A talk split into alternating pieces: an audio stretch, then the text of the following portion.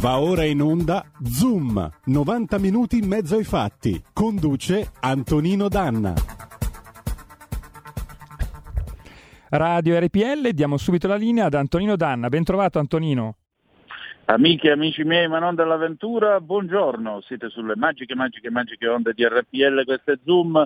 90 minuti in mezzo ai fatti, io sono Antonino Danna, vi parlo dal cavalca ferrovia di via Imbonati a Milano perché stavo arrivando con la Vespa, ma visti i tempi eh, il programma avrebbe rischiato di non cominciare o di cominciare troppo in ritardo. Quindi cominciamo adesso in modo telefonico, tra poco lanceremo il pezzo che introduce la nostra conversazione di oggi, questa versione eh, ristretta del giovedì. Eh, saluto Giulio Cesare Carnelli, il nostro condottiero sulla plancia comando delle nostre magiche, magiche, magiche onde di RPL. Che dire di più? Oggi date il sangue perché il sangue in ospedale serve sempre, salverete vite umane, chi salva una vita umana salva il mondo intero. Oggi parliamo di treni con Andrea Gibelli, il presidente di Trenord.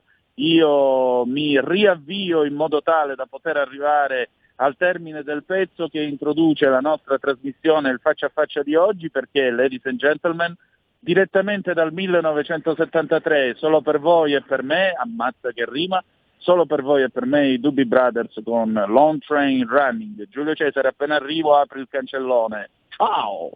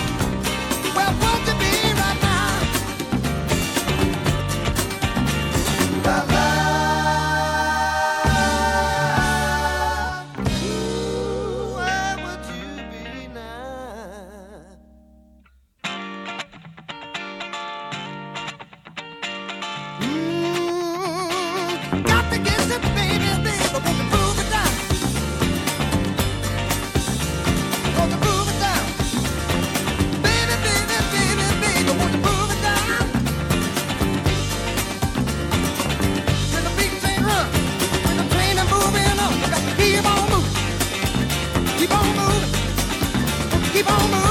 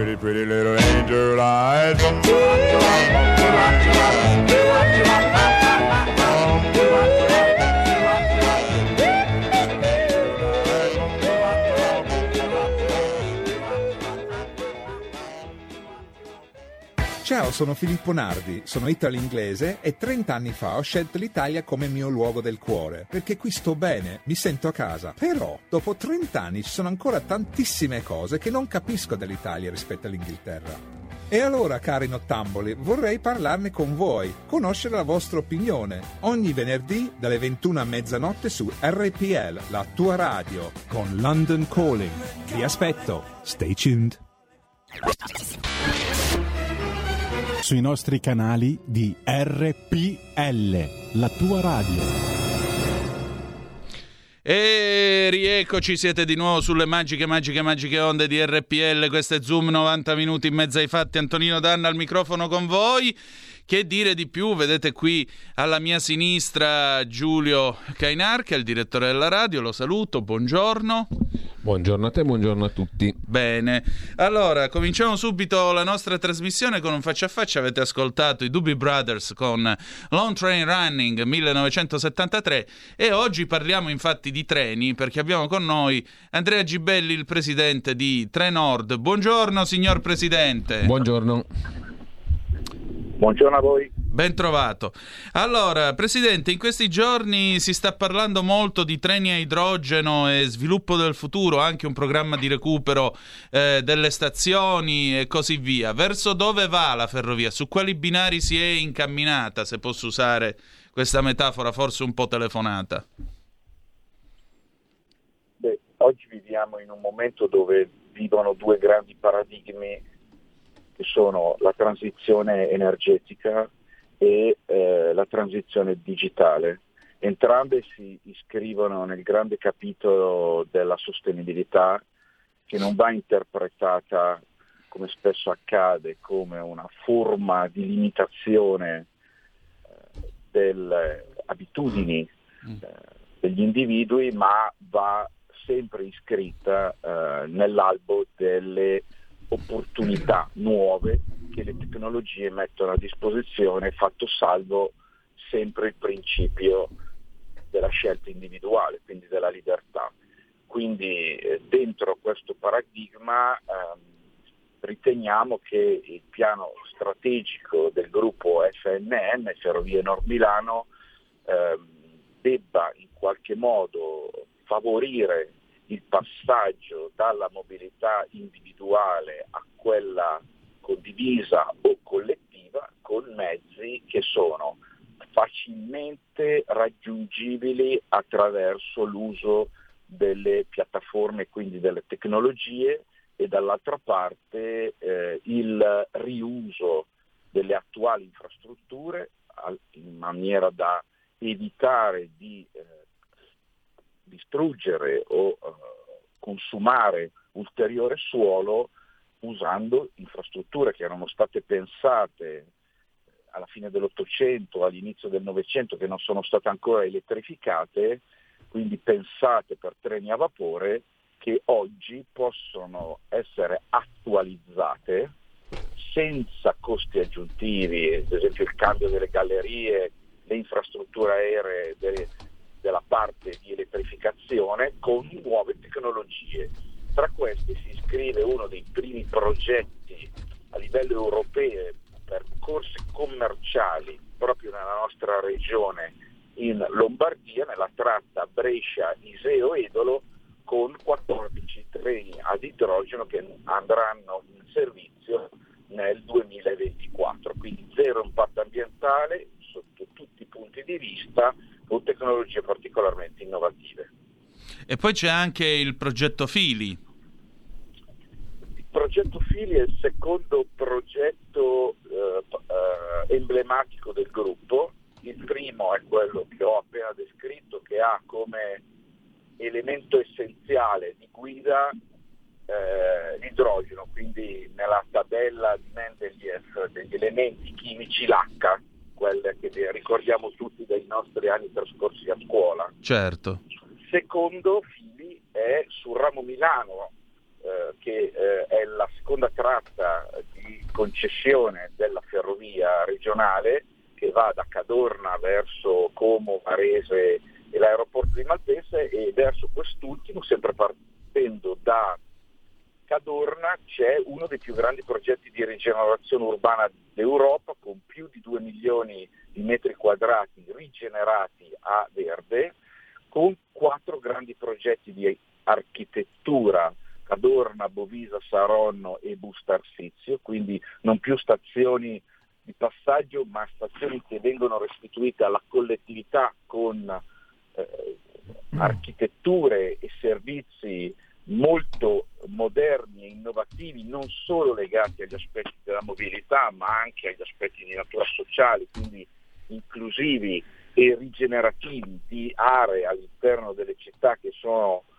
eh, quasi abbandonate, poco controllate, quindi anche c'è un grande tema di sicurezza e poi una pista superciclabile che è la prima in Italia che favorisce, sempre col principio di libertà a cui facevo riferimento prima, lo scambio tra ferro e mobilità dolce con un'infrastruttura completamente dedicata all'uso della bicicletta che partirà da Cadorna, quindi dal centro di Milano, raggiungerà eh, Malpensa e connetterà molte delle piste ciclabili, quelle tradizionali, eh, alcune di queste addirittura consentono di raggiungere la Svizzera.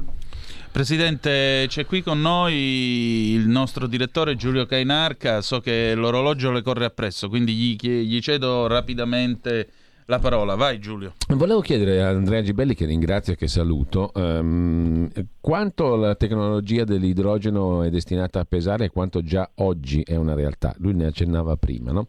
Primo. Secondo, una partita un po' più politica all'indomani della riconferma del sindaco Beppe Sala. C'è una grande azienda di trasporto milanese che è l'ATM che andrà il cui servizio andrà a gara e parliamo non solo di mezzi di superficie ma anche di metropolitana, area C, strisce blu. Eh, questa- quest'anno la gara è stata rinviata, l'an- l'anno prossimo bisognerà comunque prendere delle decisioni presumibilmente. Ecco, mh, eh, ATM si dice che non è in grado di fare o comunque è a rischio eh, il, che- il fatto che possa vincere rispetto alla RATP francese piuttosto che alla Riva tedesca che sicuramente parteciperanno alla gara. Via di uscita l'Unione collaborazione di cui si parla da tempo con Trenord e con Ferrovie Nord Milano per creare un competitore in grado di vincere. È realistica questa prospettiva che mi induce a fare anche una terza domanda che ha ancora un carattere politico, anche questa un po' più generale, perché la riconferma di Sala eh, si eh, colloca anche in una prospettiva temporale che a breve porterà, insomma non tanto a breve, ma comunque anche alla, alla partita della regione Lombardia. No? In questa chiave c'è chi vede una collaborazione sempre più massiva di fatto tra la regione e il comune di Milano. Quanto i trasporti possono essere un terreno concreto di questa collaborazione? E ehm, se il presidente Gibelli vede all'orizzonte quella che qualcuno comincia a definire una smart land, non più soltanto una smart city, cioè mi- non più Milano ma una prospettiva allargata che appunto abbia un orizzonte regionale, tirando dentro anche i distretti importantissimi di Brescia, Bergamo e altro, insomma una dimensione più regionale. I trasporti possono essere una chiave per passare dalla smart city alla smart land? Rispondendo nell'ordine, la tecnologia dell'idrogeno è matura perché eh, ovviamente avendo comprato 14 treni a valle di una sperimentazione condotta dalla Alstom francese in Germania ha dato i razionali per poter dimensionare un progetto industriale e un progetto di sostenibilità economica che come tutte le nuove tecnologie all'inizio ha bisogno di un'incentivazione di natura pubblica. Queste incentivazioni sono tutte ricomprese nel piano nazionale di ripresa e resilienza dove il nostro gruppo è capofila in questo settore a livello nazionale per quanto riguarda la transizione energetica.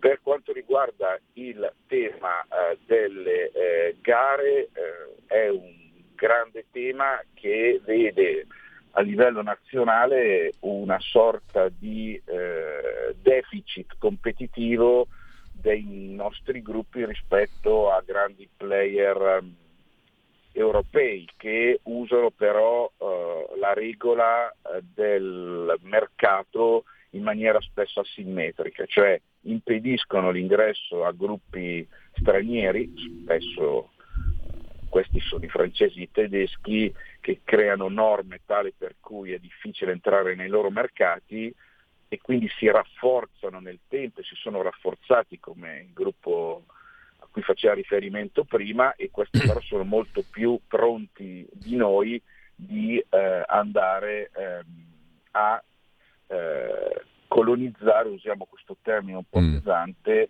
altri territori, lo stanno facendo e le scelte che eh, io ovviamente non posso parlare per ATM, eh, ma posso Sì. parlare del nostro gruppo, eh, ricordo a tutti che nel 2015 il bilancio del gruppo FNM era di 298 milioni, adesso siamo a più di no, scusate, 198 milioni, adesso siamo a 476. Quindi un percorso di aggregazione va fatto, bisogna impegnarsi a farlo e i dati che vi ho elencato vanno in quella direzione.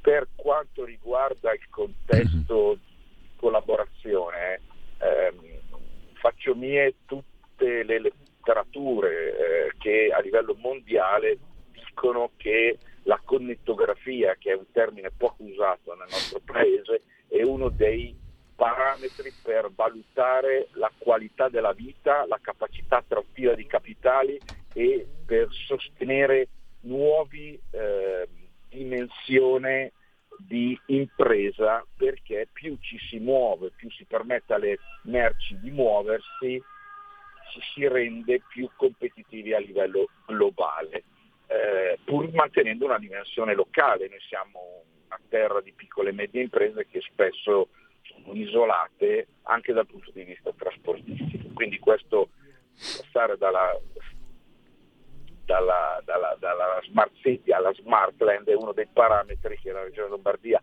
ha dato agli operatori, noi l'abbiamo fatto diventare nostro, ho citato prima il progetto Fili proprio perché va nella direzione della smart land perché eh, la smart land che va da Cadorna a eh, Malpensa sono più di 54 km, quindi una dimensione eh, regionale. Noi l'abbiamo chiamata Mega City Lombarda, perché il termine Mega City sempre in letteratura connette in maniera equipotenziale i piccoli e i grandi centri. Quindi quella è sicuramente la strada che porterà tutti i comuni a collaborare tra loro, in primis il comune di Milano con eh, la regione Lombardia, come è stato fatto, bisognerà avere una grande dose di coraggio per perdere qualche, chiamiamola, rendita di posizione a favore di un sistema sempre più integrato.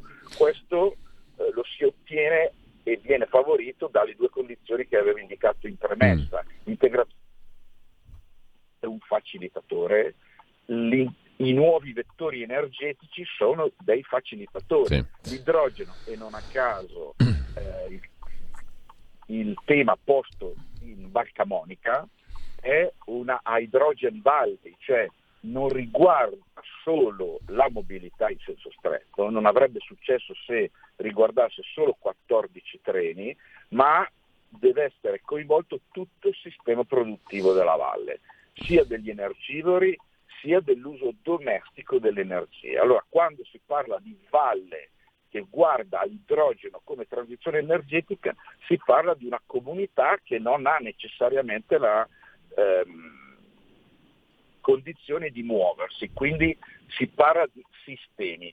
Eh, questa è la, è la- è la grande sfida a cui tutti siamo chiamati e come dicevo prima il nostro piano strategico va in quella direzione. La Hydrogen Valley, quindi H come elemento di comunione eh, in termini di aggregatore, eh, ossigeno, l'altro elemento della tabella di Mendelgeld, per fili, che fili è un termine molto intuitivo, è rigenerazione urbana, ricucitura, quindi tessuti eh, economici che vengono in qualche modo ritessuti con questi fili di alta capacità di integrazione modale. Presidente, le chiedo 60 secondi di tempo, poi un'ultima domanda, per favore. Grazie.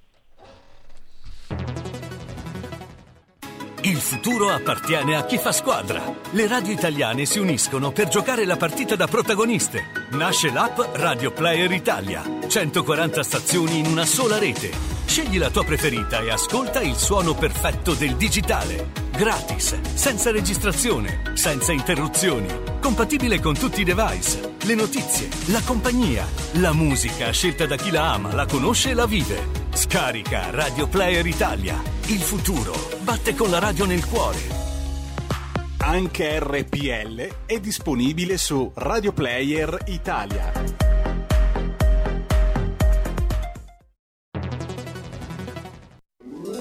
Stai ascoltando RPL. la tua voce libera, senza filtri né censura. La tua radio. E rieccoci, questo è sempre Zoom, 90 minuti in mezzo ai fatti nell'edizione del giovedì. Con noi il presidente di Trenord, Andrea Gibelli, Antonino Danna e Giulio Cainarca al microfono. Presidente, un'ultima domanda. Lei ha parlato di questo spazio, di questi 54 chilometri tra Malpensa e Milano. In questi 54 chilometri sulla rete Trenord adesso sta per tornare, eh, si parla del ritorno del Frecciarossa fino alla Malpensa, ma non è un elemento di congestione? Soprattutto che senso ha portare l'alta velocità fino a Malpensa? Perché ci avevate già provato al tempo di Torino 2006 e, e, insomma non è che il treno viaggiasse proprio pieno pieno. Beh, allora, dal punto di vista dell'alta velocità, la domanda non va rivolta a me, ma va rivolta alle scelte nazionali fatte da un gruppo eh, io non posso fare commenti, che è il gruppo Trenitalia, perché l'alta velocità appartiene a quel gruppo. Eh, l'alta velocità in via di principio, collegando gli aeroporti, consente di ehm, rendere il potenziale degli aeroporti molto più alto. Il tema è nel progetto originale, che purtroppo, per via di alcune scelte politiche fatte anni addietro, si fece per me un errore clamoroso, eh, posizionando l'alta velocità eh, Venezia-Torino, passando per Milano, a fianco esclusivamente della A4 e se invece fosse sportato dopo Milano per andare sempre in direzione Torino, ma eh, più a nord, eh, quindi a contatto con Malpensa che è lì a pochi chilometri di distanza, sarebbe stata tutta un'altra cosa. Certo, avrebbe garantito l'interconnessione. posto L'aeroporto di eh, Malpensa in un corridoio modale che collega Milano e ehm, Torino. Oggi per portare il treno di alta velocità bisogna usare la rete esistente, quindi un treno che per ragioni strutturali all'infrastruttura non porta il treno a 300 km all'ora, ma può al massimo andare in alcune tratte a 160. Quindi è come usare un'auto di Formula 1 su una strada di campagna. Questa cosa ovviamente l'utenza la coglie e usa altri mezzi. Certo. alla fine è una questione di tempi. Esatto, esattamente. Presidente, grazie al suo tempo, Giulio. Grazie, grazie ad Andrea Gibelli. Grazie ancora. Arrivederci, grazie a voi per l'ospitalità. Arrivederci, un cordiale saluto. E allora, riprendiamo la linea. Io, il presidente Gibelli ha messo il dito nella piaga, parlando soprattutto di alta velocità, perché io ho sperimentato tutto questo quando alla fine di settembre, sapete, ho fatto la mia spedizione in Calabria. Al ritorno ho commesso l'errore di prendere l'alta velocità, la, la sedicente alta velocità. Eh, io ho preso l'Italo da Vibo Pizzo per arrivare fino a Milano Centrale, 8 ore e 50 di treno. 8 ore e 50 di treno sono una presa in giro, per un motivo molto semplice. Eh, questo treno intanto è il eh, new pendolino di NTV. NTV non l'ha comprato con l'assetto cassa, quindi nelle curve lui non pendola. Non pendolando, non può andare forte sulla linea tirrenica meridionale, perché la linea tirrenica meridionale che è stata raddoppiata nel 1971 ed è una linea che è stata pensata sovradimensionata per servire la Sicilia, accorciare l'itinerario tra la Sicilia e il resto d'Italia, per questo venne raddoppiata, eh, permette ai pendolini che hanno appunto l'assetto cassa in funzione di correre a 180 all'ora e prima di Paola anche toccare i 200 all'ora. Direte voi 180 all'ora è poco. 180 all'ora nel 1971 era la soglia minima dell'alta velocità, quindi per i parametri di una linea tradizionale la cosa andrebbe anche bene. Secondo, questo treno che problema ha? Ha il problema che eh, affrontando il suo percorso ferma in posti che d'inverno o comunque finita la stagione estiva non hanno motivo di essere oggetto di fermata. Per quale motivo far fermare un treno veloce ad Agropoli, a Vallo della Lucania? Per quale motivo farlo fermare a Maratea? Quando un treno così deve arrivare peraltro fino a Torino. Quindi tu non puoi fare un treno ad alta velocità che in realtà fa fino a Napoli le fermate di un intercity e viaggia alla stessa velocità di un intercity perché non può andare a più di tanto. Infine, l'ultima cosa, questo pendolino è, eh, ovviamente fa 250 km all'ora. Quindi quando a Salerno prende finalmente l'alta velocità, tu comunque viaggi su un treno che fa 250 e non 300 km l'ora. Quindi mi sembra che come vantaggi, insomma, siamo lì. Non è che ce ne siano proprio tanti. E allora, quando l'alta velocità viene trasformata o la gabellano, e questo, attenzione, non è che io ce l'ho con NTV o con Italo, perché figuriamoci, io viaggio indifferentemente sia con l'Italo che col Frecciarossa. La stessa cosa si può dire anche del Frecciarossa di Trenitalia. Frecciarossa di Trenitalia è un altro treno, vi fanno vedere il Frecciarossa che finalmente ferma a Vibo Pizzo, ferma a Lamezia, ferma in Calabria, ma siccome appunto non è un treno che pendola, è un treno ad alta velocità, va come un intercity fino a Salerno e tu paghi di più per viaggiare su un treno che viaggia esattamente come l'intercity, perché le sue velocità quelle sono, non è che può fare di più. Allora, questa cosa di portare l'alta velocità nei paeselli e quindi costringere un treno da 300 all'ora a fermare in zone, in paesi comunque piccoli, relativamente piccoli. Addirittura io mi ricordo, ho visto il video quando è arrivata l'alta velocità a Scalea. Misero una fermata del Frecciarossa a Scalea. Cioè, con tutto il rispetto e l'affetto che io ho ovviamente per i miei eh, corregionali di Scalea, cioè ci fu il discorso del sindaco, c'è il video su YouTube, il sindaco ha tenuto un discorso. Cetto. No, non era Cetto, era una persona seria. C'era il parroco che ha dato la benedizione al Frecciarossa quando è arrivato. Cioè, robe da 1869, E cosa la, famosa, la ha famosa foto, quella nel West, quando si stringono la mano alla trans Cosa ha alla portato al sindaco, al parroco e al popolo il Frecciarossa? Questo non lo so.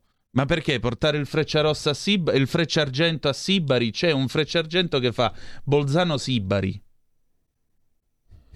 Che senso ha? Che senso Ma ha? che beneficio ha portato? Appunto, allora, qui dobbiamo pensare all'alta velocità come un sistema integrato. Cioè, io non posso prendere un treno, anche questo fatto. Siccome per esempio- però qualsiasi scelta una motivazione ce la deve avere. Certo. Perché? Perché così vendi più biglietti sostanzialmente. Anche la stessa alta velocità, comunque dove l'alta velocità c'è, è stata snaturata. Perché se voi prendete un treno da Milano a Roma, fa Milano, Rogoredo, Reggio Emilia, Mediopadana, Bologna, Santa Maria Novella, poi si fa Tiburtina e Roma. E i tempi si allungano. Io mi ricordo all'inizio che erano treni che facevano molte meno fermate e soprattutto i non stop 2 ore e 40 li facevi davvero da Rogoredo fino a, Tib- fino a- fino a Tiburtina. Oggi, eh, però vogliamo l'alta velocità. C'è, c'è il Frecciarossa da Arezzo, se non sbaglio, che qualcuno chiamò Frecciaboschi, tra l'altro, al tempo in cui venne istituito, ma non c'entra niente Maria Elena. Bene, il momento della nostra Gemma Gaetani, la ragazza di campagna.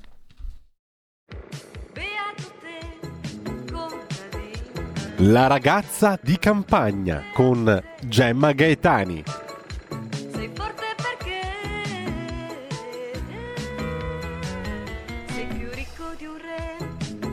E allora, dalle tonde ruote dei treni di cui discettavamo prima, alle tonde torte salate, regine della tavola in tutto il mondo, do il benvenuto alla nostra bravissima Gemma, che vi ricordo potete leggere ogni lunedì con le sue colonne su salute e benessere all'interno della verità. Oggi è con noi, ma soprattutto sabato sarà con una gemma in cucina sulle nostre magiche, magiche, magiche onde alle ore 11. E mi raccomando, tenete da parte le sue videoricette che diventano una sorta di videolibro di cucina che eh, RPL offre ai suoi ascoltatori. Buongiorno Gemma. Ciao Antonino, buongiorno, buongiorno. Ben trovata. Allora, queste torte salate, addirittura dal tempo dei romani fino ad arrivare ai giorni nostri. Però, ecco, metti il dito nella piaga, ecco, io mi sono anche messa a dieta, quindi arrivi proprio al momento. Fate attenzione al ripieno perché è facile eccedere con gli ingredienti calorici. Dov'è, dov'è che sta il trucco, Gemma? Allora, eh, saluto anche Giulio. eh, scusatemi, ho avuto un problema con gli auricolari. Io Non e la sono proprio una ragazza di campagna in questo senso. Ehm, allora, sì, il problema delle torte salate è proprio questo, che rischiano di essere delle bombe salate più che delle torte salate, cioè esattamente come quelle dolci, rischiano di appesantire un po' troppo eh, l'apporto calorico quotidiano. Eh, questo era ancora più vero, diciamo, nel, nel passato, perché noi non lo sappiamo, ma quando prepariamo, mangiamo una torta salata, mh, stiamo facendo appunto qualcosa di antico romano o di eh, medievale, perché eh, erano eh, le- una pietanza, eh, queste torte salate molto diffusa all'epoca e poi vedremo che nel Medioevo hanno avuto proprio una, una apoteosi. E il problema però qual è? È quello che l'involucro della torta salata eh, può essere molto calorico già di suo e se quindi noi eh, sovraccarichiamo anche il ripieno, allora ci troviamo di fronte a un, un piatto un po' troppo abbondante. Certo. Noi dobbiamo innanzitutto fare una distinzione comunque. Noi chiamiamo torte salate tutto, però eh, in realtà in ambito anglo-americano distinguono fra cake e pie, intendendo con pie quella che ha eh, uno strato di, eh, di impasto di acqua, farina e un grasso, il ripieno e poi sopra eventualmente eh, un'altra parte di- che, con- che conclude il guscio, che fa da guscio. E la pie invece è quella in cui tutto quanto è impastato insieme.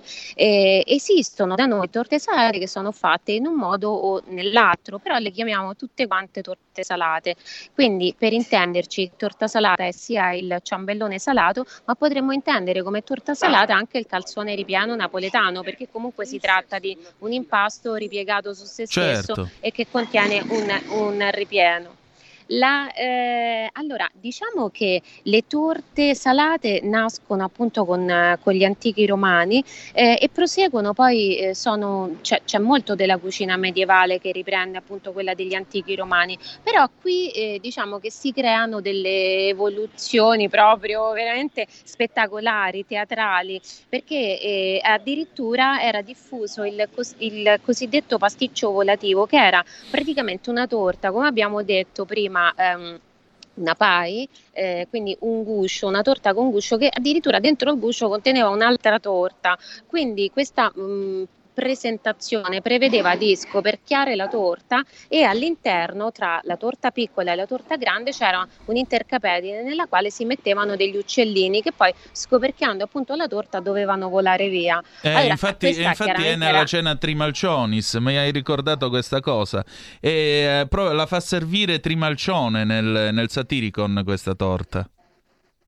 Sì, sì, perché erano, beh, eh, va detto che effettivamente sono così, è una cosa così particolare, la cucina di oggi che tende tanto a stupirci, diciamo che a cose del genere non è ancora arrivata, secondo me tra Mm. un po' ci arriverà, Sì. però eh, sono cose talmente particolari che naturalmente venivano poi anche assorbiti usi, seppure ricordiamoci sempre, non è che il contadino a casa mangiava queste cose, queste erano, erano, eh, erano, oh, piatti che arrivavano su- su- sulle tavole dei re per i loro grandi banchetti, quindi sono cose diciamo di, di un certo livello, eh, però eh, sicuramente appunto eh, eh, rimangono, sono rimaste nella memoria anche letteraria proprio perché è qualcosa di effettivamente, eh, effettivamente eccezionale. E noi oggi dobbiamo fare un po' la stessa cosa, cioè dobbiamo farci stupire dalla torta salata, però un pochino al contrario, nel senso che visto che noi non, eh, non siamo re, eh, non fatichiamo più come poteva faticare il contadino di insomma abbiamo bisogno di facciamo una vita sedentaria insomma abbiamo bisogno di non incamerare troppe troppe calorie rispetto a quelle che bruciamo allora possiamo un pochino intervenire alleggerendo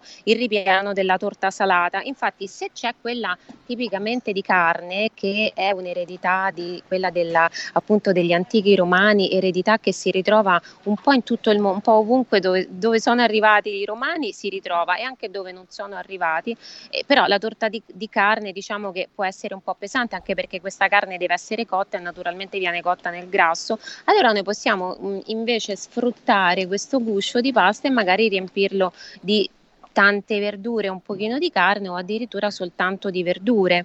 Io infatti ho dato una ricetta in questo senso che è anche molto autunnale di Pier Giorgio Giorilli, questo maestro della panificazione che riempie la sua torta salata solo di Mm. funghi, zucchine, aglio Aglio e prezzemolo. e quindi sì, è anche una, una variante vegetariana, mentre invece c'era Hitchcock che era golosissimo della quiche Lorraine, lui ne aveva una versione sua che è invece un pochino più pesante, però certo è, è ovviamente più gustosa di una ripiena di funghi Eh, e direi. zucchine.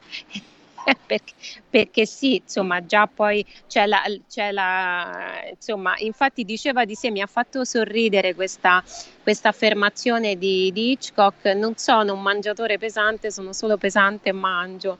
Va anche detto che c'è tanta verità in questa affermazione perché non sempre uno è pesante perché mangia pesante o mangia tanto, ci possono essere anche delle motivazioni che, che- che riguardano il metabolismo e tu- che la vita contemporanea di certo non aiuta a essere efficientissimo.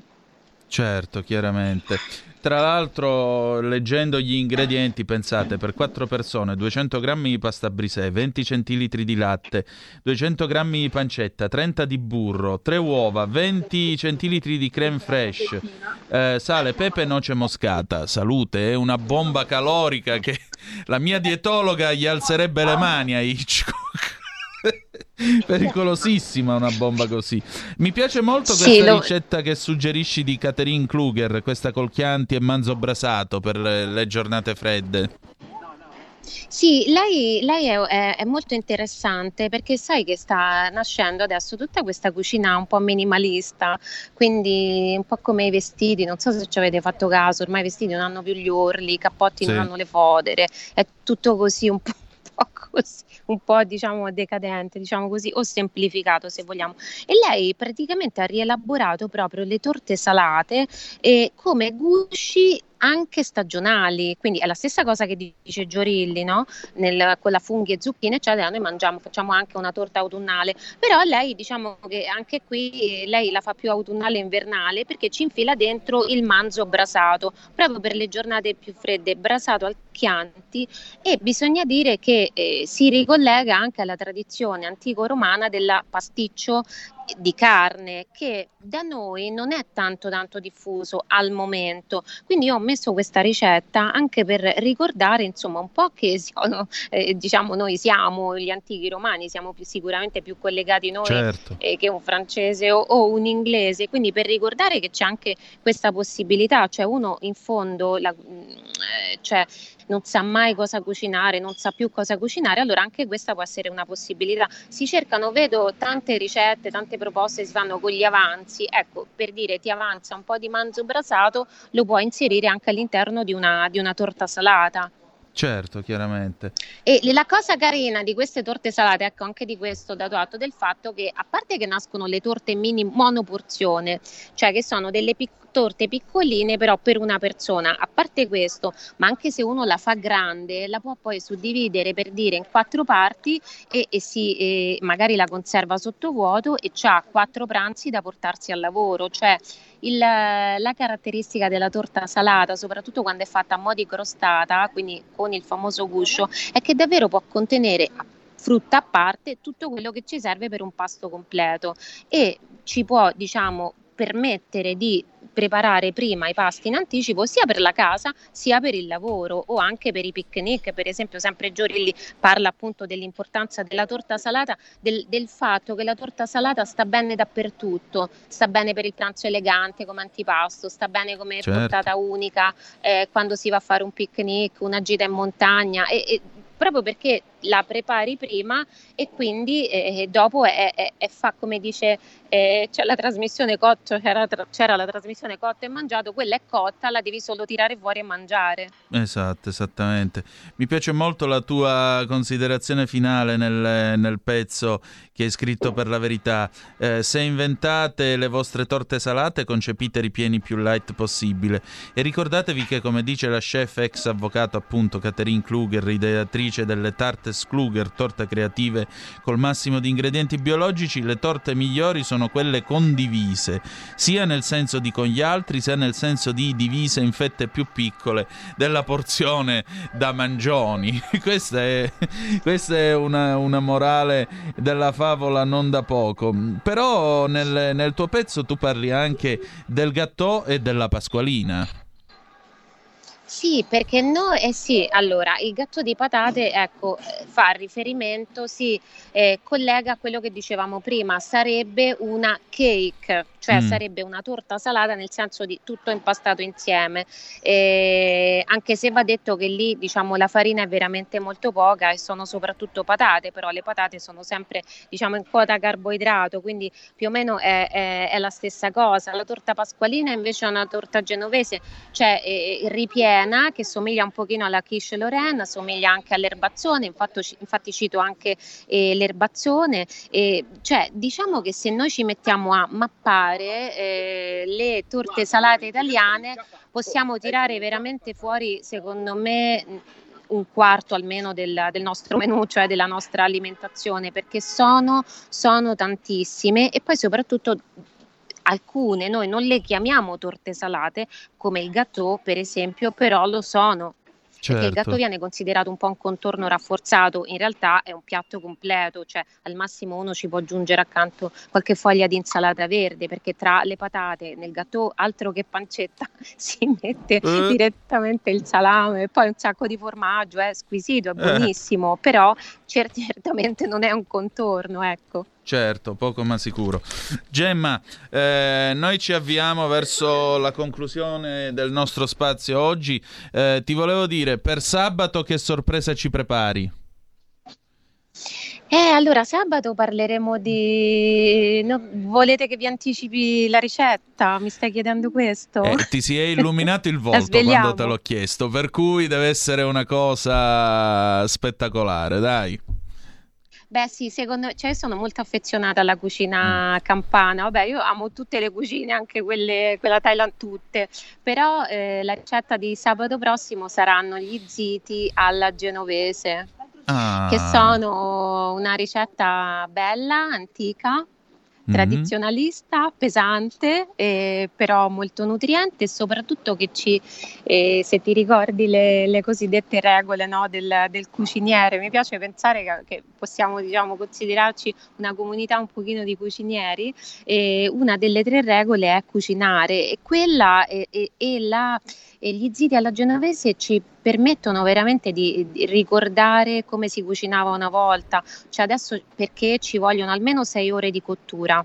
Certo. Questo ci permette, cioè questi tempi che, che si usavano una volta e che oggi si cerca di replicare, ma in realtà si fa- è una replica falsificata con la slow cooker che costa 500 euro e che ha bisogno dell'elettricità per funzionare, se no non funziona. Non sono esattamente una replica di come si cucinava nel Medioevo. Esatto. Invece mettere una padella, un tegame sul fuoco sei ore lo è, perché tu ti ritrovi diciamo a gestire il fornello e ti ritrovi quel calore che si ritrovava eh, di fronte un contadino che metteva appunto la sua genovese sul, sul fuoco, perché una volta si cucinava così col fuoco a legna, poi dopo nel camino, poi dopo è passato, poi dopo il, il fuoco a legna è passato all'interno della, della cucina, quindi si accendevano sempre, si accendeva una specie di piccolo fuoco sotto il fornello, poi dopo sono arrivati i fornelli a gas e poi dopo ancora quelli elettrici, però a me queste ricette piacciono molto proprio perché ti permettono di imparare qualcosa anche sulla storia. Certo. Della, della nostra alimentazione, che poi in fondo è anche parte della, della nostra identità. E questa è la cosa più interessante. Da noi si chiamano ziti perché li facevano agli ziti, cioè a- il pranzo di nozze. Gli ziti sono gli sposi nel nostro dialetto. Quindi ecco perché, ecco perché stiamo. eh, mi, mi- sono cari anche per questo. Mi ricordano questa antica tradizione, appunto, di questa pasta particolare che si faceva per i pranzi di matrimonio, gli ziti. Gemma, dimmi.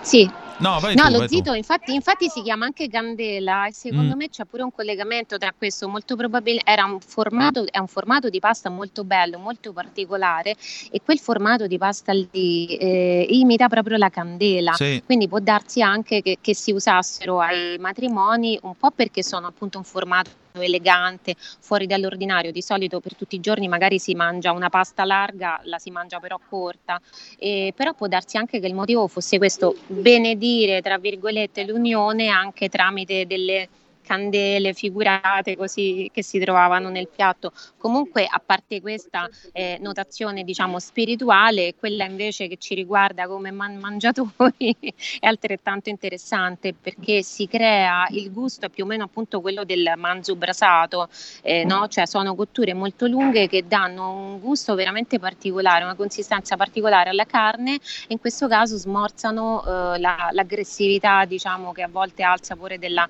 della cipolla perché dopo sei ore di cottura è decisamente eh, ammorbidita e diventa un'altra cosa, diventa quasi una marmellata, è veramente una ricetta interessantissima e io spero sempre che poi queste ricette, spero che qualcuno de- degli spettatori abbia fatto l'erbazzone nei giorni passati e spero che qualcuno farà gli ziti, andrà a cercare gli ziti e li cucinerà.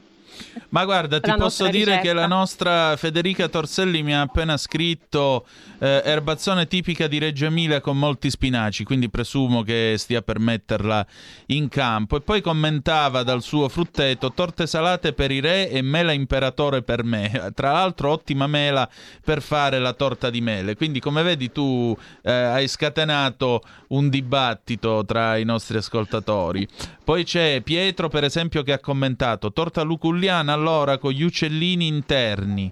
Eh, insomma, come vedi, come vedi, diciamo che questa, questa puntata è particolarmente piena di curiosità e vedrai che eh, sabato non mancheranno i riscontri. Gemma, io ti ringrazio molto ancora una volta per il tuo tempo e ci ritroviamo Grazie allora te, noi giovedì, però vi ricordo sabato va in onda alle ore 11 la nostra Gemma Gaetani con una Gemma in cucina e lunedì la troverete ancora una volta sulla verità. Grazie Gemma. E Ciao buona Antonino, giornata. ciao a tutti. Ciao. ciao. ciao. E allora noi riprendiamo la linea, ci mancano, quanto manca? 30 secondi Giulio Cesare, sì, chiudiamo qui la nostra edizione del giovedì, tra poco vi passerò eh, nelle mani dell'immenso Fabrizio Graffione con la Lega Liguria, tra poco si va in pausa, quindi dopo tocca a lui. Noi ci ritroviamo domani alle 10.35 trattabili sulle nostre magiche, magiche, magiche onde. Che dire di più che ricordatevi che the best is yet to come, il meglio deve ancora venire, ebbene sì. Vi ha parlato Antonino Danna, buongiorno.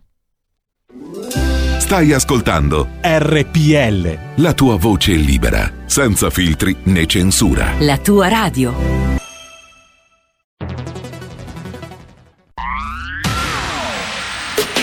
La radio si modifica, semplifica, da plus la musica purifica. Dove vuoi, dove vuoi, con chi vuoi, rilassati e vai. La digital radio non ti molla mai. Mi abbandono in questo viaggio, digitalizzo la frequenza con il suono che è uno spasso. Se penso a prima non ci credo, yo. Da plus è la svolta, qui lo dico e qui lo spiego. Digital Radio, il suono perfetto. Dub Plus. Anche RPL, la tua radio, è in Digital Radio.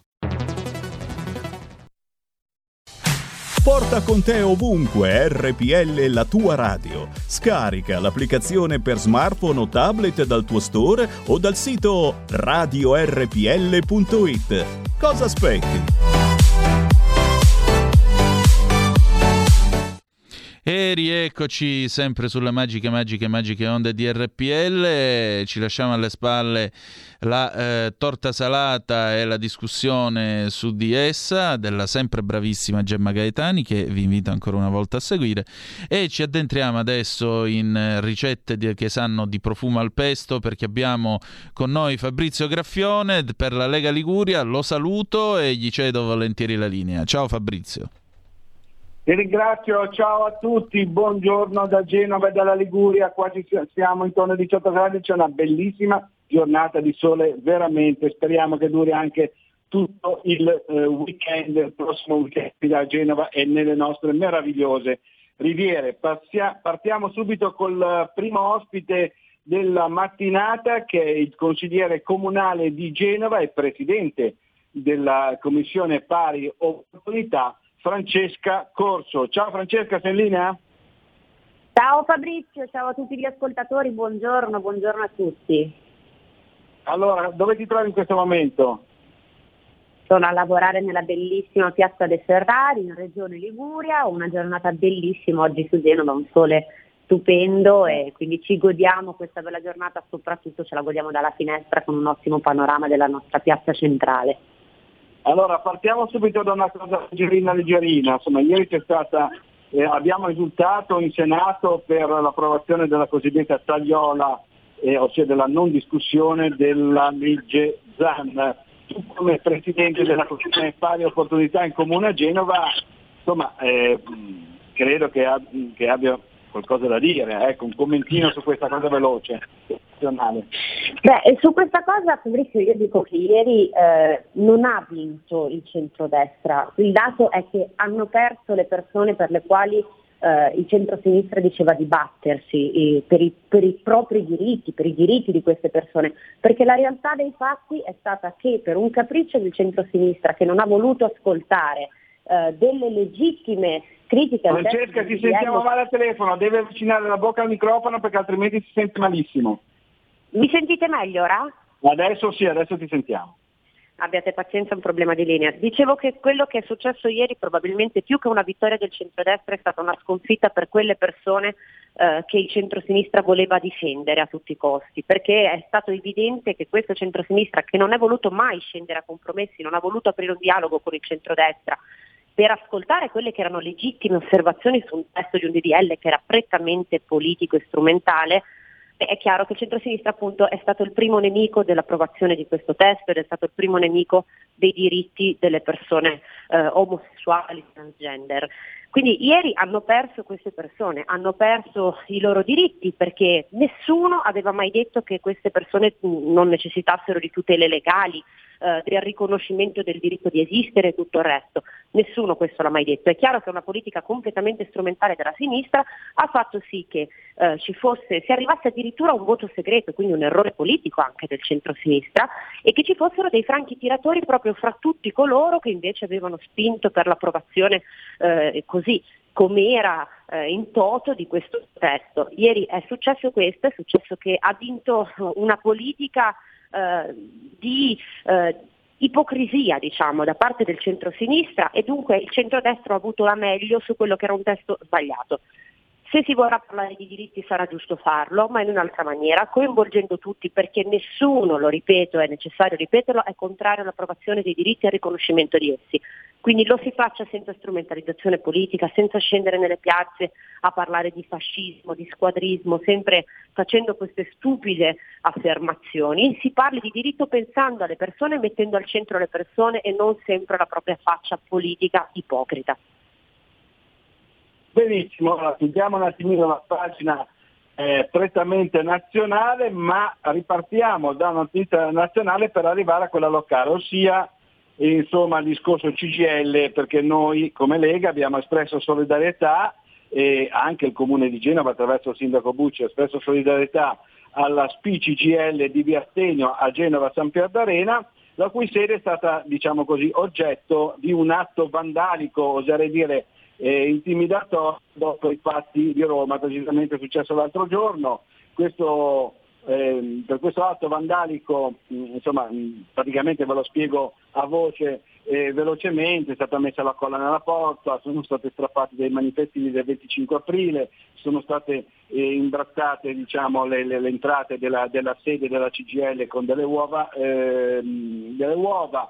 Insomma, comunque la Lega ha espresso massima solidarietà per questo gesto irrispettoso che ha colpito la sede del sindacato SPI CGL, un atto vandalico che è stato condannato dalla Lega con fermezza.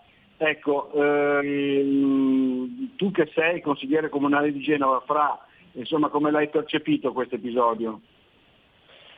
Vedi, io penso che intanto ogni gesto, ogni atto di violenza vada assolutamente condannato a prescindere, punto. Chi fa violenza ha sempre torto, per cui massima solidarietà a quei lavoratori che in qualche modo sono stati colpiti, anche se non direttamente, ma quantomeno la loro sede di lavoro, solidarietà al sindacato, solidarietà a chiunque sia vittima di violenze.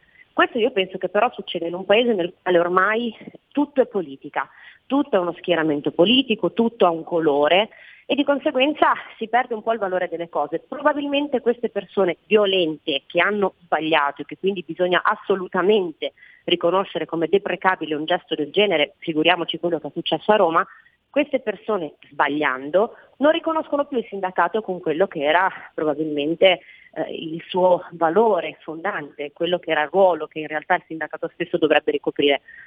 Quindi assolutamente massima solidarietà a- alla CGL, con la speranza però, e questo forse è un capitolo che va trattato in maniera separata per distinguere bene le due cose, con la speranza che però i sindacati ritornino dalla parte dei lavoratori, perché è importante che i lavoratori si possano riconoscere nei sindacati, possano trovare un punto fermo di appoggio nei sindacati e non un nemico, perché quando poi purtroppo eh, si pensa che si stia uscendo da questo seminato, si pensa che un sindacato non stia più dalla parte di chi lavora come dovrebbe essere, questo purtroppo accade, accade in un paese nel quale purtroppo esistono dei criminali, esistono dei violenti, esistono delle persone senza senno che compiono azioni vili come quella di, eh, dei pochi giorni fa. Quindi massima solidarietà, eh, però cerchiamo appunto di, di riportare un pochettino ai ruoli iniziali tutti coloro che ne avrebbero uno e che è importante che lo mantengano. Allora, passiamo adesso al reddito di cittadinanza, perché dovete sapere che proprio ieri è uscita la notizia da parte della- degli investigatori della Guardia di Finanza, che ringraziamo ovviamente, eh, di questi 70 cittadini extracomunitari che eh, avrebbero, secondo gli investigatori, secondo l'indagine, ehm, diciamo, compiuto una frode eh, con eh, la compiacenza CAF, di alcuni CAF in Vallestura, che alle, alle spalle di Genova, tanto mh, per farvi capire intorno a Busalla, ehm, e sono 70 extracomunitari che avrebbero percepito illecitamente il reddito di cittadinanza. Ecco, eh, diciamo, eh, questo non è la prima volta che accade, almeno qua a Genova e Liguria, credo anche in altre città e regioni italiane. Ehm, eh, insomma, ha dimostrato che un po' il- così com'è l'attuale misura è eh, un fallimento. Eh, comunque, secondo le indagini, pur non avendo i requisiti necessari, questi 70 extracomunitari facevano, facevano riferimento a compiacenti per l'ottenimento del beneficio. Questo secondo naturalmente gli investigatori della Guardia di Finanza. Ecco, eh, Francesca, eh, io direi che c'è un po' qualcosa da dire perché nel momento in cui insomma, eh, si, si- si- si- vorrebbe togliere il diritto di andare in pensione a un'età decente a chi ha versato contributi per decenni, esce fuori questo reddito di cittadinanza che è dato un po' così a brezio, diciamo noi qua a Genova e Liguria. C'è molto più di qualcosa da dire, ma soprattutto c'è qualcosa da fare. Cioè quello che abbiamo letto ieri sui giornali eh, qui del, del nostro territorio è, un dato che purtroppo non parla soltanto della provincia di Genova, parla di quello che sta succedendo ormai da troppo tempo in tutta Italia. Viviamo all'ordine del giorno situazioni come queste, situazioni di persone che percepiscono un reddito pagato dai contribuenti italiani che lavorano per andare a spasso e questo è il fatto eh, che appunto ci fa vedere come questo sistema sia un totale fallimento. Bene aiutare gli indigenti, è giusto che si prendano delle misure efficaci per chi non riesce ad arrivare fine mese, per chi realmente ha problemi ad arrivarci, ma io penso anche a tutti coloro che sono impossibilitati a lavorare, quindi si pensi un po' di più a magari ai disabili, alle persone che davvero hanno bisogno di welfare in questo paese, si pensi a tutti coloro che appunto ne hanno necessità, ma si comprovi la necessità degli stessi di ricevere un reddito, perché fino ad allora continueremo a subire delle frodi ai danni di tutti i cittadini. Quindi benvengano queste indagini, è un peccato che però eh, chi gestisce questo sistema, chi ha messo in atto questo sistema, non si preoccupi, continui a non preoccuparsi di cambiarlo. Ci devono essere dei controlli serrati su chi riceve questo tipo di reddito e dei controlli serrati sui CAF che lo concedono, perché è chiaro che finché c'è da parte dei CAF e da parte di coloro che fanno un po' da, eh, da enti intermediari rispetto a quello che appunto è il reddito di cittadinanza, c'è una collaborazione e un silenzio di fronte a queste situazioni, eh, eh, il problema è grosso, quindi si prendano seri provvedimenti per chi sfrutta questo strumento come così a suo piacimento per regalare delle mancette a gente che in realtà non ne ha bisogno e soprattutto non ne ha diritto e si riformuli completamente questo, questo sistema. E questo giustamente, come dicevi tu, si va anche a, a posizionare in un quadro nel quale nel nostro paese si vorrebbe togliere il diritto di andare in pensione a persone che hanno lavorato per 40 anni o che comunque hanno versato contributi per la maggior parte della propria vita. Questo è assurdo. Pensiamo semplicemente anche solo con quella che era stata la legge di quota 100, quante persone sono andate in pensione godendo di un proprio diritto, liberando posti di lavoro. Quindi facciamo sì che le persone vadano in pensione, che liberino posti di lavoro e che coloro che invece si trovano in una situazione di inoccupazione possano appunto tornare nel mondo del lavoro, essere reinserite. Basta regalare soldi a chi non ne ha il diritto e a chi dimostra di non avere voglia di reintegrarsi nella nostra società e nel mondo del lavoro. Quindi seri provvedimenti e che si riformuli finalmente questo sistema che si sta dimostrando più che fallimentare e una presa in giro per gli italiani onesti che ogni giorno con fatica portano a casa uno stipendio e versano i propri contributi nelle casse dello Stato. Ecco, diciamo per precisione che secondo gli investigatori della Guardia di Finanza della tenenza di Busalla, eh, eh, questa presunta frode, soltanto in questo caso naturalmente, ammonterebbe a circa un milione di euro. Quindi sarebbe auspicabile Rendiamoci conto. La chiusura immediata dei CAF che commettono atti illeciti ai danni dei contribuenti con pena esemplare che sono compiacenti in queste presunte frodi, perché altrimenti questi eh, continueranno ad andare avanti così. Assolutamente sì. Francesca, allora, il prossimo consiglio comunale quando c'è? Mercoledì? Giovedì prossimo, prossima Giovedì. settimana, tanti provvedimenti da portare avanti eh, e provvedimenti da studiare per la nostra città. Stiamo lavorando tanto, c'è ancora tanto da fare, ma siamo prontissimi sul pezzo. Benissimo, allora ringraziamo ancora il nostro consigliere comunale di Genova e presidente della Commissione Comunale Pari Opportunità Francesca Corso. Le auguriamo buona giornata e buon lavoro. Ciao Fra. Grazie a tutti, ciao Fabri, ciao a tutti gli ascoltatori. Ciao, grazie ancora a Francesca Corso e passiamo subito da Genova al ponente eh, della Liguria, anzi direi l'estremo ponente della Liguria perché è di Ventimiglia, al nostro consigliere regionale Mabel Riolfo. Vediamo un attimino se la regia me la può passare, se è già in linea la Mabel. Sono in linea. Buongiorno Fabrizio, buongiorno a tutti gli Ciao Mabel, ascoltatori. buongiorno a te, dove ti trovi in questo momento? Mi trovo nella mia città, nel mio studio. Sto lavorando per la regione però. Ah, ok, sempre sul territorio. Allora, c'è questa realizzazione dell'Aurelia Bis che tu hai detto, hai fatto proprio anche una dichiarazione pubblica, deve essere un'assoluta priorità per il ponente Istre. A che punto siamo? Si, si riesce a fare questo, questo tratto finale fino a Ventimiglia finalmente o no? Ce la dobbiamo fare, eh, ce la dobbiamo fare con la sinergia di tutti gli enti, da- a partire dai comuni che devono ehm, cercare di trovare un tracciato che vada bene appunto a tutto il territorio, quindi ciascun comune dovrà individuare dove può passare questo tipo di infrastruttura. Regione dovrà fare sicuramente da trade union tra i comuni ed aiutarli nel realizzare diciamo, l'intero tracciato e eh, il Ministero e, e il, il Parlamento dovrà fare appunto il, a livello romano si dovranno stanziare tutti i finanziamenti. Però oggi secondo me siamo già a buon punto, Questo- questa è una buona notizia.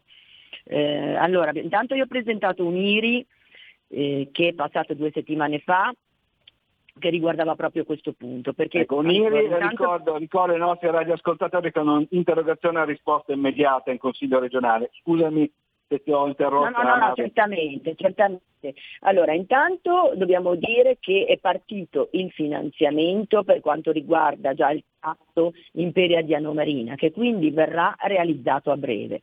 Qui si trattava di un tracciato già in stato di avanzamento in quanto ehm, era già stato fatto il progetto esecutivo e quindi in base al decreto sblocca cantieri, che è il decreto numero 32 del 2019, è stato possibile individuare un commissario straordinario che procedesse già poi a- con il relativo finanziamento e quindi questo cantiere sarà sbloccato e verrà a breve diciamo, realizzato proprio questa tratta. I problemi riguardano invece poi la tratta più a ponente, però anche qui abbiamo delle buone notizie perché le notizie di pochi giorni fa appunto che a seguito di un emendamento proprio della Lega, presentato dalla Lega, dall'onorevole Edoa- Edoardo Rixi e dall'onorevole Flavio Di Muro, eh, so- è stato eh, approvato dalla Camera l'emendamento che riguardava lo stanziamento di 8 milioni di euro per la realizzazione del tratto di ponente dell'Aurelia, in particolare eh, da Ventimiglia, il tratto che riguarda tra- da Ventimiglia a Sanremo.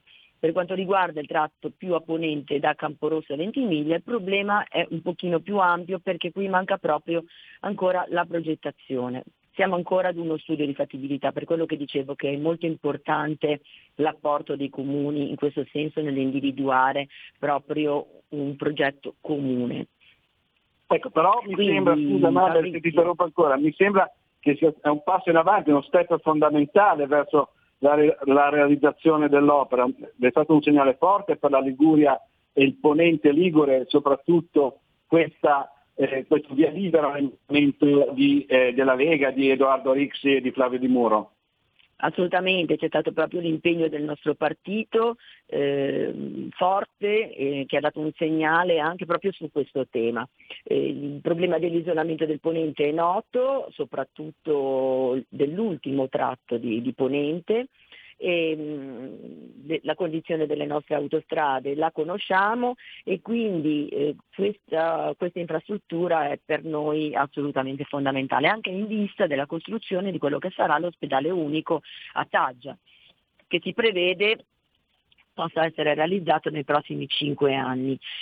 Le- la realizzazione dell'ospedale unico senza la realizzazione delle infrastrutture è ovviamente poi un, ehm, qualcosa di non di inutile ma eh, di difficile raggiungimento da parte della popolazione, soprattutto da parte di coloro che già arrivano dall'entroterra, che devono dall'entroterra arrivare alla zona costiera e poi arrivare all'ospedale unico. Quindi essere, il, territorio dovrà essere servito in modo sinergico sia dal punto di vista infrastrutturale che sociale e sanitario e ciò per agevolare le nostre imprese, il turismo e fare in modo che i soggetti diciamo, dalle altre parti d'Italia e dall'Europa possano facilmente arrivare qua. Benissimo, ti ringraziamo e ti auguriamo buon lavoro e buona giornata. Grazie, buona giornata a voi. Ciao ciao. Ciao, grazie ancora al nostro consigliere regionale Mabel Riolfo da Ventimiglia e passiamo subito, abbiamo ancora qualche minuto, prima era impegnato e non, non eravamo riusciti a contattarlo, al nostro vicepresidente di Regione Liguria che è Alessandro Piana, che anche lui è un imperiese, però dovrebbe essere a Genova. Ciao Ale, ci sei? Il 10% è il ricambio generale. Pronto Ale, ci sei? Sì, pronto, buongiorno. Ciao, ciao, dove ti trovi in questo momento? Sono nel mio ufficio in Piazza dei Ferrari a Genova. Ok, allora dunque, fra poco ci sarà giunta regionale, c'è una novità che ci vuoi anticipare sui giovani? Sì, allora porteremo due, due delibere importanti che sono quella la- la- dei 4 milioni e 300 mila euro per finanziare tutti quei giovani che erano rimasti dal, erano rimasti in graduatoria ma fuori dal finanziamento, più 3 milioni e mezzo sui finanziamenti che eh, le stesse aziende avevano fatto, quindi in totale 8 milioni di euro che ci consentono come regioni di superare abbondantemente la soglia del ricambio generazionale imposto dalla Commissione europea e ci colloca tra le prime regioni in Italia per il ricambio generazionale. E, quindi Puoi avvicinare il- la bocca al microfono perché si sente malissimo, scusa Ale se ti interrompo. Allora, ecco. mi sentite meglio così? Mi sentite meglio? Sì, sì, prego, prego, parla pure Alessandro. E eh, stavo dicendo che porteremo queste due importanti delibere che sono eh, i 4 milioni e 3 per eh, la misura dei giovani, eh, proprio eh, sulla misura dei giovani e 3 milioni e mezzo sugli investimenti che le stesse aziende hanno fatto, quindi ci consentono di portare sul territorio della Regione Liguria 8 milioni di euro proprio per eh, andare incontro a quelle che sono le direttive della Commissione europea sul ricambio generazionale. E ci consentono anche di eh, superare quelli che sono gli obiettivi e le percentuali minime siamo tra le regioni d'Italia che hanno raggiunto questa, eh, questo importante risultato. Quindi un aiuto concreto per i giovani della Liguria da parte della nostra giunta di centrodestra, in particolare del nostro vicepresidente Alessandro Piana, ma siccome abbiamo proprio ancora un paio di minuti, volevo rimanere diciamo, sul territorio, in particolare sul tuo territorio, sul ponente. Adesso è successo intorno a Varazza d'Arenzano, ma succede molto spesso, eh, non dico tutti i giorni, ma quasi sostanzialmente, abbiamo i migranti in, in autostrada, insomma non soltanto cantieri infiniti in Liguria, non soltanto case autostrade con, con questi cantieri, ma anche i migranti dell'autostrada. L'altro giorno proprio cosa è successo? Insomma, eh, tra eh, Varazze e Arenzano eh, gli automobilisti si sono visti proprio sulla carreggiata, una trentina di giovani stranieri, la- la- eh, sono intervenuti gli agenti della polizia stradale che ovviamente ringraziamo, eh, beh, i pedoni poi sono usciti eh, dall'autostrada, eh, insomma queste persone Alessandro mettono a rischio non soltanto la propria incolumità ma anche quella di autotrasportatori e automobilisti che percorrono eh, le tratte liguri ormai già facendo gli slalom tra i cantieri. Insomma quando Matteo Salvini aveva bloccato gli sbarchi e questo fenomeno si era ridotto e anche la situazione a Ventimiglia si era diciamo tra virgolette normalizzata. Allora col ministro dell'interno Luciano Lamorgese dall'inizio dell'anno gli sbarchi sono addirittura raddo- raddoppiati, appaiono senza fine e adesso in Liguria abbiamo i migranti che invadono perfino le nostre autostrade.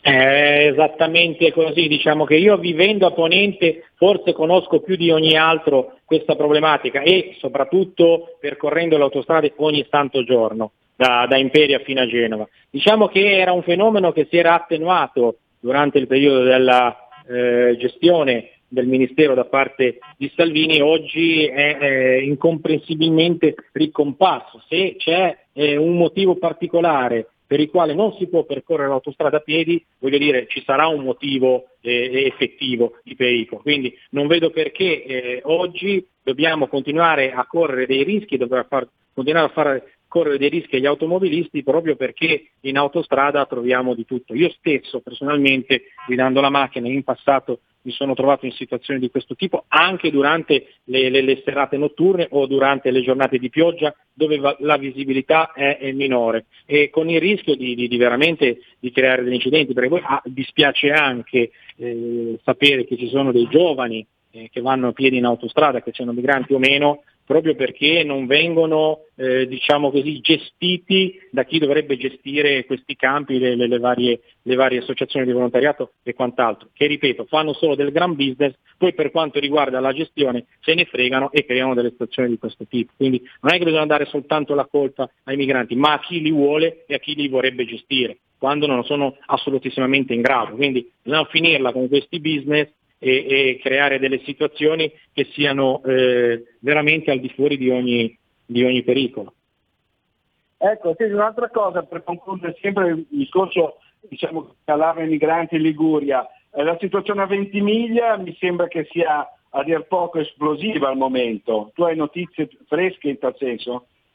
Ma eh, Ventimiglia lo sappiamo che è l'imbuto d'Italia, perché chiunque sbarchi oggi a Lampedusa, dopo 48 ore, e dico 48 ore nella migliore delle ipotesi, delle volte anche prima, si trovano a Ventimiglia, che è l'unica via eh, con la Francia e quindi con, con il resto d'Europa, e dove si creano fenomeni di, di dispaccio, fenomeni di prostituzione, fenomeni di- di- legati ai vari passeur che cercano di, di- portare, e fenomeni criminali di, micro e anche delle volte macro criminalità, perché a, partire dai furti nelle auto, nelle abitazioni o ai passanti eh, abbiamo anche delle situazioni dove eh, ci sono anche dei morti, quindi questo è evidente che deve finire perché Ventimiglia non deve, essere, eh, non deve tornare ad essere il tappo d'Italia come negli anni passati, ma eh, deve essere una città che vive principalmente di commercio, agricoltura, artigianato e turismo e deve anche dare una garanzia di sicurezza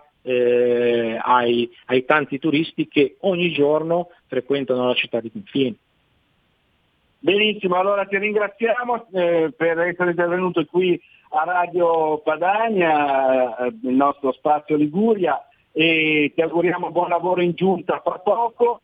E, ehm, ci, sono, ci sono altre novità in giunta, Alessandro? Ci puoi dire anche qualcos'altro? No, no, c'è- c'è questa importante novità e di questo ci tengo in modo particolare a ringraziare gli uffici per il grande lavoro svolto. Non era, non era né, né, eh, diciamo così, scontato né facile, siamo riusciti a ottenere questo importante risultato e, e che ci consente di guardare al futuro senza avere più dei debiti, consentitemi il termine, pregressi.